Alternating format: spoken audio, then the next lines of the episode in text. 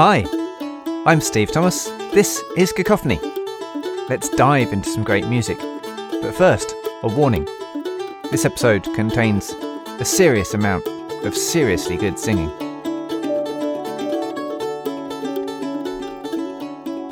We often talk about the idea of music taking us on a journey.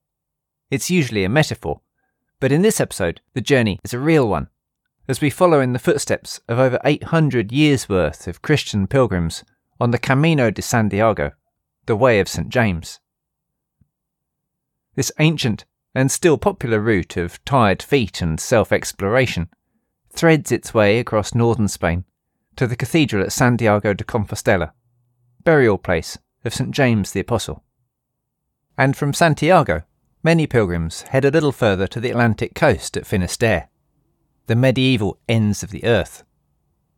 This journey is the inspiration for Joby Talbot's epic choir piece, Path of Miracles. Written in 2005 and described as the first choral masterpiece of the 21st century. It's little short of miraculous itself. I'm joined by filmmaker, science communicator, author, and choral singer Simon Clarke, who shares a singer's insider knowledge and his passion for this great piece. I began by asking Simon what music means to him. Gosh, give me an easy question. What does music mean to me? There are so many days when I wake up and I need to hear music just as much as I need to eat or drink something. Music is someone else's emotions written down and reproduced for you to feel. And I feel like music is then a universal way of experiencing someone else's experience. And perhaps that's something that as humans we are just drawn to doing. We're such social creatures that we want to know, we want to understand how someone else feels and how someone else thinks. And music is one of the purest ways I think that you can accomplish that. What does music mean to me? I suppose music means connection, connection to other humans, and by extension of how they feel and how it makes me feel, a connection to myself. That's a really lovely description. It's that's a hard question. It's really good. I think that's beautifully put. So it's such an integral part of your life then. Very much. I mean, I I grew up in a house that was full of music. So my mum was an amateur opera singer, and so uh, there was always classical music playing. But also, both my mum and my dad are very were very into the music of the 60s and 70s and 80s, and so I, I just always grew up with it being around the house feels empty if it's completely silent. It was only when I went to university I started singing. I joined a, a, couple of choirs and it became a really key part of my life. So singing was something you took up relatively late. Yeah, I took it up for a very good reason, which is that I, I went to Exeter for my PhD and I didn't know anyone there and was presented with this booklet of all the societies you can join. And flicking through, I saw there was an a cappella workshop, and I thought, well, I've done that once before. Maybe I could meet someone, be interesting. And I went, I enjoyed the session quite a bit, and went to a social, met a really cute girl who ran a medieval a cappella group. So I ended up auditioning for her choir, and from that, ended up getting into several other choirs. uh, and she became my girlfriend for a bit, and then things got out of hand. I became a choral scholar for four years, and then I met my wife in the choir, and we got married in the chapel that I did that first a cappella taster session in. Exeter in the choir as a choral scholar you're singing in the cathedral several times a week? So I sang in the university chapel choir, and we would sing in the chapel twice a week. You'd have rehearsals before both of those, and then we also had a separate rehearsal in the week. More often than not, you'd also end up doing something else a small consort, a gig on a Monday, or you'd do a, an extra thing at the cathedral and then the medieval group, the classical a cappella group, sub in sometimes for other people in other groups. So it was a lot. Cool. So a cappella means unaccompanied, and originally that's... it meant music of the chapel. I didn't know this until relatively recently. Oh, I suppose so. Yeah. In modern parlance, yes, it's music that doesn't have any accompaniment, but originally it was yeah the music of the chapel. And that's where we're headed today. Not necessarily to the chapel, but to the unaccompanied, and ultimately to the chapel. Yes. It's an art form that I think is just, it's so pure in a way music is taking someone else's experience and having other people bring it to life for emotional purposes.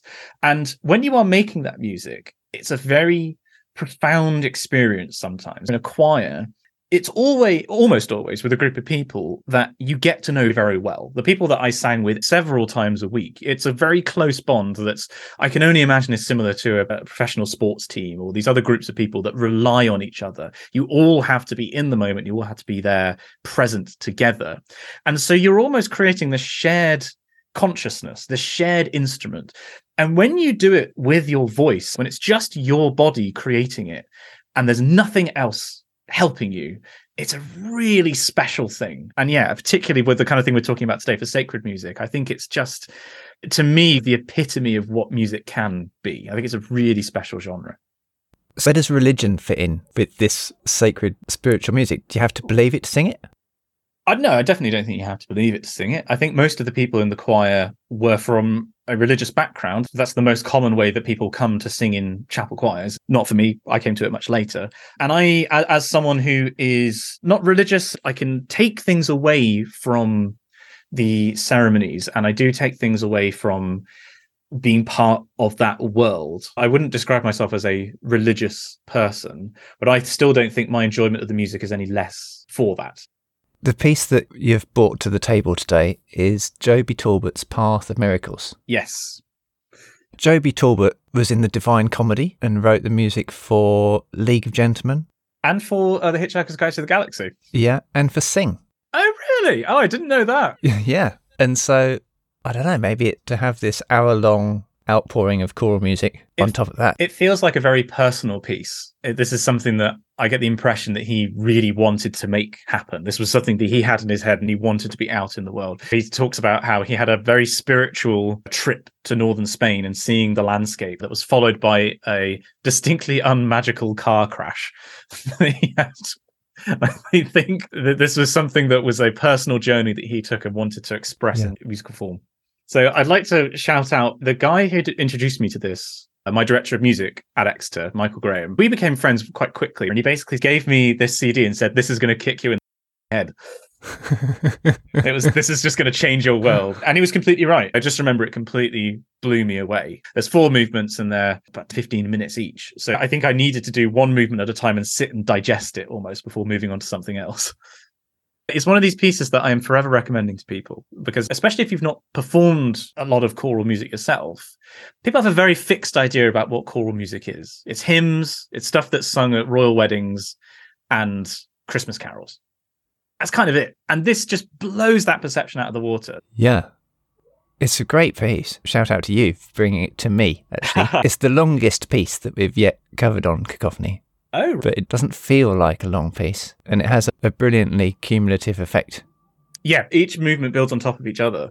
The Path of Miracles is the route of pilgrimage. I think there's various places you can pick it up, but it finishes in Santiago de Compostela in northern Spain. So the music is about the pilgrimage that people take.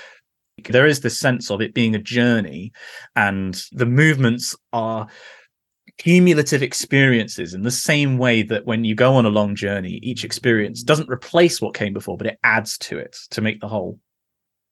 People have been going on this journey on the Camino for a thousand years or so or more. I read that even before Christian times, the road existed as a Roman road, and people would travel to Santiago and then further on to Finisterre, which is the most westerly point of mainland Europe. There is actually a point that's ever so slightly further west, but it's in the common perception. Yeah, that's where the name comes from. Finisterre means end of earth.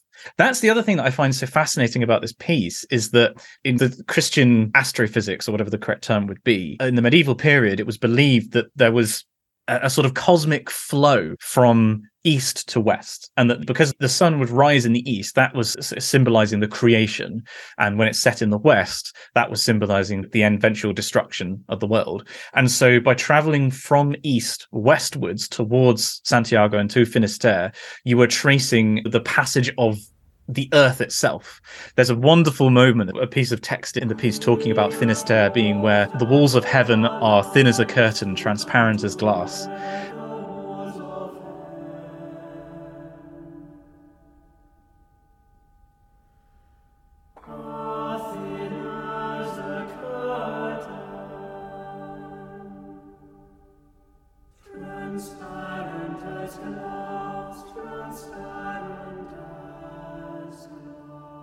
And that being where the terrestrial world meets the celestial and this holy place where the earth stops and you can look out and see the end of the world over the Atlantic Ocean. So I could totally believe that there is a pre Christian tradition to that as well. So you're literally journeying to the ends of the earth.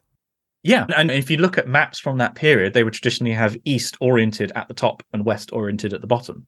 So you were traveling from the top of the earth to the very, very bottom where the earth just stopped. And if you're going to end a journey anywhere, it's going to be there. St. James. We haven't spoken about him. Yes, Santiago. So Santiago is St. James, and he was one of the apostles. And he was believed to have travelled to preach in Spain. Yes. And then there's this legend that evolves around his body pitching up in Santiago and being buried. The ship which is carrying his body is shipwrecked, and his body gets covered in seashells and protected and washed up on the shore, or something like that. Yeah, that rings a bell. St. James has the symbol of the seashell, which is why when you go places actually in France and in Spain, you will see these brass seashells on the ground, which are marking out the path that you're supposed to go on to Santiago. So this is a piece for 16, 18 strong choir at least that was written for the group Tenebrae, who are choir at the top of their game, and it's really hard. Yes, this is something that you do in a medium scale choir, and it, they have to be very good. This is a very technically challenging piece.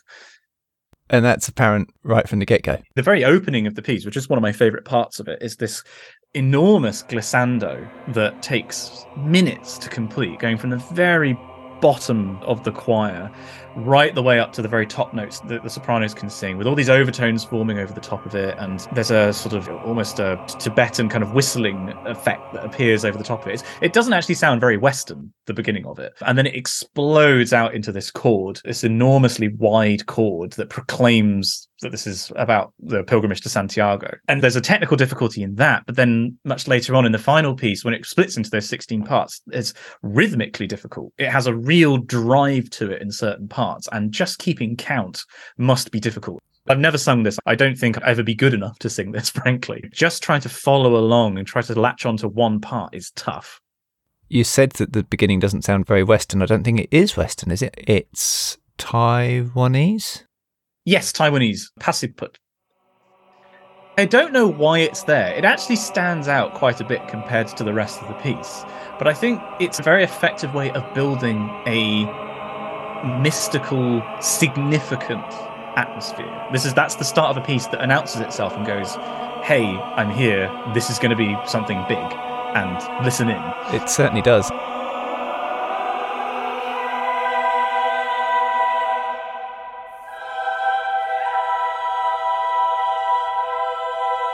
As you say, we go from this Taiwanese opening to this huge, wide open chorus. And it's a quote from a medieval hymn. Yeah, the text for the whole piece is various medieval French poets. And I think there's Latin in here, there's English spoken. I think there was some original text that was added to this. I don't think it's all ancient text, I think is modern. No, that's right. Yeah, there's, there's modern text as well from Robert Dickinson. Right. But the music, as you say, it has so many different languages in that first opening. There's Latin and Spanish and French and think, German and English and Castilian as well. Oh, it's Galician, and, and, you could also argue that represents the people that were going on this pilgrimage. It's this diversity yeah. of languages, and in a very funny way, it's similar to the gold record that was sent out on the Voyager probes. It's all these different languages representing these are humans going on this journey together. Yes, everybody's journey. So the text is in multiple different languages. How important is it to the listener that you understand the words? Because even when it's in English, you can't always hear uh, what's being sung. No, not at all. This is written for an English choir for English audiences. So obviously, by choosing to put certain bits in English, those are the bits where you're supposed to pay attention. That's where the text is important. I think Latin is used in this as a kind of a lexical condiment. It just sounds so delicious in the mouth there are so few people that will know what it means because it's not standard liturgical Latin where you, if you've sung this stuff for a very long time, you know the basic Latin of the Gloria or whatever it is. This is there purely to sound gorgeous. And I think a lot of that also applies to the English text. And in the final movement, it's very text dense. There's lots of words in the final movement. And at very few points, I think, do you actually get a sense of what the words are. And I don't think you are missing out on very much of the piece by not hearing it.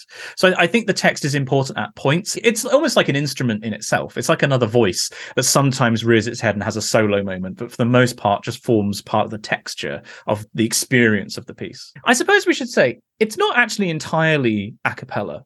There is a very small amount of instrumentation that gets introduced at the start, which are just chimes. And I hmm. think you hear them in the first movement and in the last movement as a kind of counterpoint almost to this purely choral, purely dramatic build up that this glissando huge chord, and then suddenly you have these chimes crashing in over the top of this discordant chord that then descends back down. It's almost like this massive ascent up a valley and then this gradual plodding descent back down. And then you're on this kind of more level footing that you feel like you've built a whole world very effectively. But it's very difficult to pick out a single moment to communicate that. The journey is the piece in a way. Yes, absolutely. Yeah. So each movement is named after one of the major towns that you go through. Yeah, Roncesvalles, Burgos, uh, Leon, and Santiago. And I have to admit, I don't particularly like, even in possibly my favorite choral piece ever, I don't particularly like the second movement. But I think that's the point.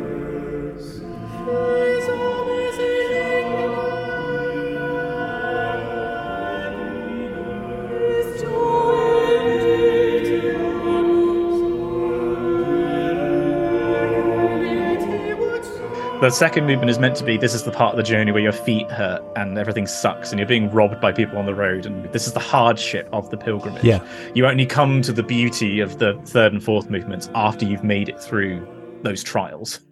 Yes, it's the tough bit, isn't it?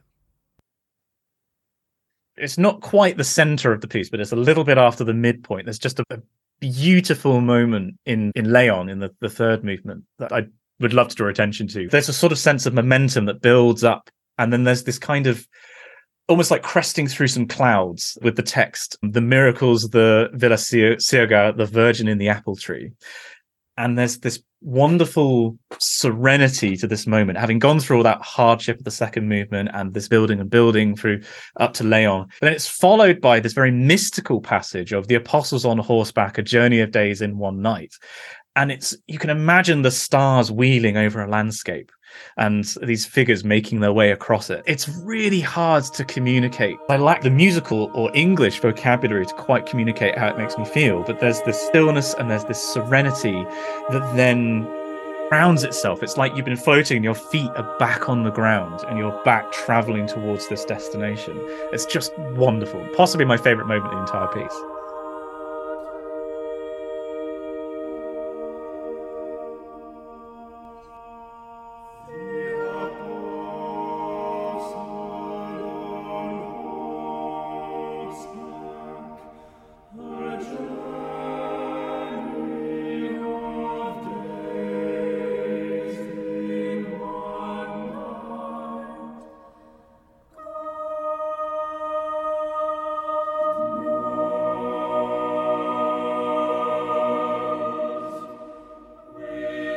So that moment in Leon then is like a glimpse of the destination, perhaps. Yeah, I think so. And in a way, I suppose that it's the moment of spirituality that people long for on these journeys. And you feel your feet, these calloused feet, leaving the ground, and you float as if completely weightless for a moment. And this is why I've done this. This is what it's all about. And the journey is still going to go on. We haven't reached the destination yet. But obviously, the journey is more important than the destination for these kinds of things. It's the moment that you are therefore that's the nucleus of the experience and of the piece but then obviously the journey goes on and has to come to its conclusion. It has to reach the destination. Then you're down the the downward slope of the final movement and racing towards the conclusion. And we get to santiago in the end? Yeah the final movement in a way is three mini movements i think. You have this the first part of it which is this joyous descent down the hillside towards Santiago. And there's a huge sense of momentum that builds up. And this is where it splits into all these parts, and you have this huge rhythmic sense to it with the uh, verede palpatum cum gaudio cum gaudio floride decoratum poporeo poporeo and it's just this beat which is wonderful it's just wonderful to listen to and then that builds to this kind of this moment of we've made it all of this way and we've made it to Santiago. The cathedral is the focal point. That's the place where the pilgrimage ends.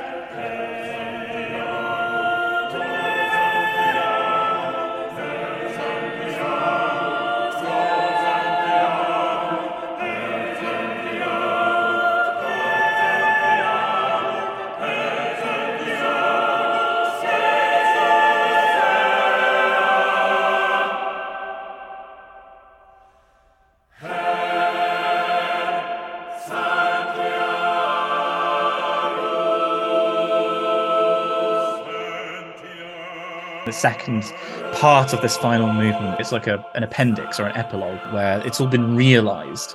And you reach Finisterre and then you throw your clothes into the seas, getting rid of the dust of the road and you shed your burdens and all these things that you've been carrying with you all this way. And it's the end of your pilgrimage and that has a quite a distinct end to it and then you have this return to this constant refrain of holy st james great st james god help us now and evermore and that repeats over and over again and in live performances then the performers peel off in small groups one by one and you're left with this sense of this group of people that have been on a journey and then have separated and gone their separate ways and taken what they have learned with them that Herru Santiago motif is the same as the very opening words that you hear. Yeah, so there's a, a circular nature to it, but it's it's almost like a hero's journey. You've returned to where you started from, but inarguably changed. The way that you look at the world is completely different now.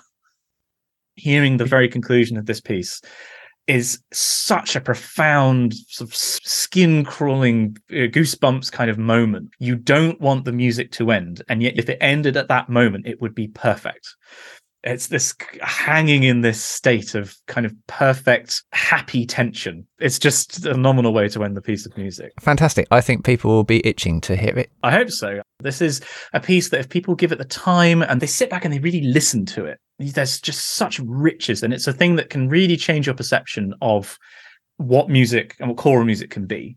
Cool. Let's put it on. Thanks very much simon. My pleasure. Thank you for having me on so let's have a listen to Joby Talbot's Path of Miracles. It's in four sections or movements named after the major towns on the way. In Roncesvalles at the bottom of France, we begin the journey, meeting up with people from other parts of the world before the austerities and hard yards of Burgos. Burgos is entirely sung in English, and we've moved away from religious devotion. It's all stories of hardship and miracles and hope and faith but sung over a plodding rhythm. It's heads down, keep going. It's almost gossipy. Did you hear about the pilgrim robbed in Pamplona? Cheated of silver the night his wife died? Remember the son of the German pilgrim hanged as a thief at the gates of the town? They sing the songs of miracles and hope and faith, but there's no expectation and certainty here. It's as though we're passing the time with the songs and stories to keep us going mad thinking about how much further it is to walk. Leon gives us a glimmer of hope and spiritual breakthrough before we reach Santiago, the culmination, epilogue, and closing of the circle, leaving us uplifted, transformed.